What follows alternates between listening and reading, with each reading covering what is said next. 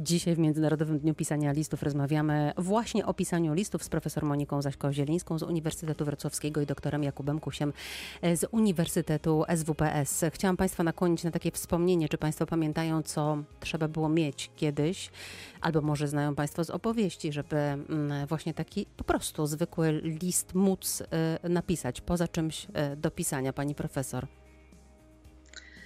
To bardzo ważne pytanie, dlatego że list to nie tylko treść, y, która się w nim znajduje, ale to także taki wymiar materialny, tak. czyli e, papeteria, papier, ale trzeba pamiętać, Przepraszam, że ja bardzo poproszę. Mamy... Ja bardzo poproszę, żeby pani wyjaśniła papeteria, bo myślę, że młodsze pokolenie, jeśli nas teraz słucha, może nie wiedzieć, o czym mówimy. Papeteria, co to było? Papeteria to taki zestaw, który obejmował zarówno papier listowy, jak i koperty, czyli to wszystko, na czym się pisze e, list. I papeterie były ozdobne, e, na różnych rodzajach papieru można było pisać, e, i to właśnie papeteria wiąże się z taką sztuką pisania, ale mhm. ja cały czas mówię o tym, że listy y, także powsta powstawały na tym, co mieliśmy pod ręką, czyli e, list taki właśnie pospieszny komunikat i on może być pisany e, także na kawałku gazety, na serwetce, na pocztówce, mhm. na kartce z zeszytu, e, czyli czymkolwiek dysponujemy w tej chwili, to z tego możemy korzystać. Oczywiście klasycznie i najpiękniej piękniej do tego pióro, ale także wszystko to, co, e, co mamy pod ręką. E, no a kiedyś także e, jeszcze bibuła, mhm. która służyła do osuszania atramentu, przyciski różne do papieru, mhm. ale dzisiaj też nie pamiętamy już o tym, że listy były tak ważnym dokumentem, tak ważną pamiątką dla wielu ludzi, że te listy miały swoje odpisy. Także powstawały w dwóch wersjach przepisywanych ręcznie i czasami właśnie gdy ktoś spalił, zniszczył e, list, to pozostawał odpis e, i dzięki temu e, zachowały się fragmenty jakiejś korespondencji. Panie doktorze, pan korzystał jeszcze z, z papeterii, pisząc listy tradycyjne? Myślę, że jestem ostatnim pokoleniem, które rzeczywiście papeterię pamięta mhm. e, i, i, i w ogóle taką właśnie też naukę pisania listów. Ja to pamiętam ze szkoły jeszcze, e, no szkoły podstawowej choćby, czy, czy gdzieś tam późniejszych, że do tego się rzeczywiście przykładało e, no, dużą wagę, ale to były czasy sprzed no, tej tak zwanej cyfrowej rewolucji, e, więc, więc w pewnym sensie ta dynamika zmian, która się pojawiła potem, no trochę a nawet nie trochę, a zmieniła cały ten proces. E, ale tak, pamiętam, pamiętam nawet taką pewne nabożeństwo, z jakim podchodziło się do tego, że ktoś pisze list. Mhm. To też e, myślę, może warto, warto dwa słowa o tym powiedzieć, że, że maile możemy wysyłać no, w tej chwili czy, czy ze smartfona, czy, czy z tabletu w biegu, w tramwaju, e, jadąc samochodem, chociaż tego się robić nie powinno, ale w każdym razie nie, nie, ma, nie ma takiego... Mm, namysłu powiedzmy, czy, czy takiego spokoju, który pewnie wielu ludziom się do tradycyjnego listu. E, ni niestety nie było słychać, co pan e, po powiedział na koniec. Czy może pan powtórzyć ostatnie zdanie?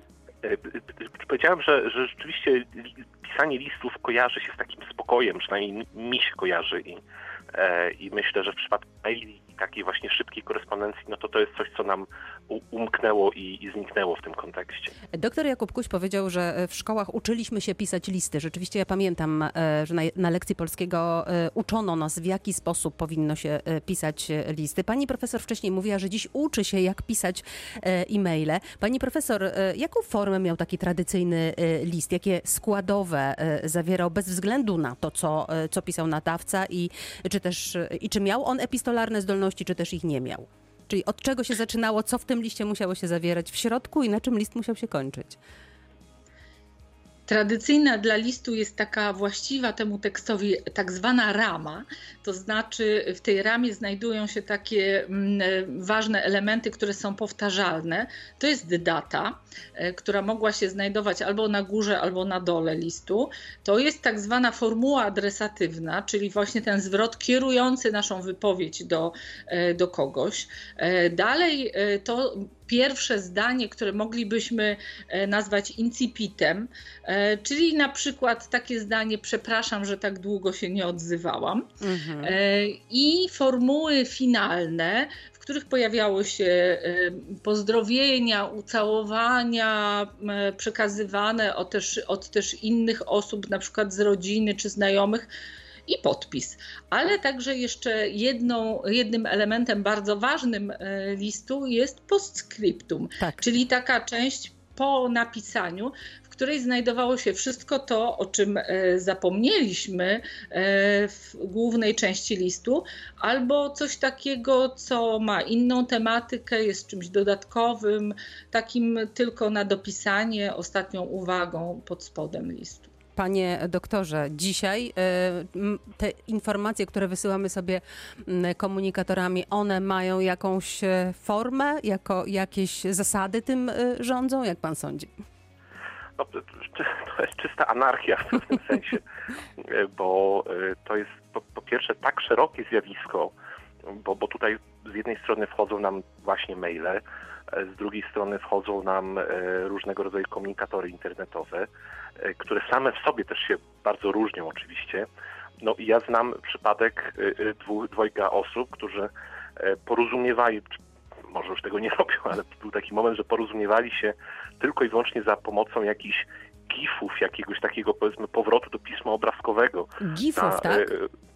No powiedzmy ruchomych animacji, -hmm. jakichś zdjęć, E, tak zwanych naklejek, które też funkcjonują w Czyli nie używali w ogóle słów, tylko e, e, tak, wrzucali tak. emotikony do tej korespondencji, gify, tak jak pan mówił, tak? Kompletnie słowa się nie pojawiały. Kompletnie słowa się nie pojawiały i oni wiedzieli o co chodzi, oni się rozumieli.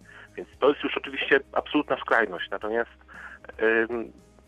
to, co z takiej, myślę, psychologicznej perspektywy jest najciekawsze w takiej komunikacji komunikatorowej, to jest to, że ona w pewnym sensie cały czas się toczy. Znaczy ona nie ma początku i nie ma końca w mhm. pewnym sensie. E, no, myślę, że mało osób, którzy z, z tych z nas, którzy korzystamy z komunikatorów, jeżeli e, kończy e, swoją wypowiedź, to mówi dziękuję Ci tam przyjacielu za rozmowę. Do usłyszenia, do, do zobaczenia. usłyszenia, kończymy dobranoc, prawda. prawda? Tylko gdzieś tam to się urywa w mniej lub bardziej realny sposób i wracamy do tej komunikacji. Więc Kiedy to jest chcemy. myślę też taka mhm. zmiana. Kiedy chcemy, dokładnie. Mhm. E, co listy mówią o nas, te współczesne, e, które piszemy właśnie przy użyciu różnych komunikatorów, e, czy też e-maili i co mówiły o nas te listy tradycyjne.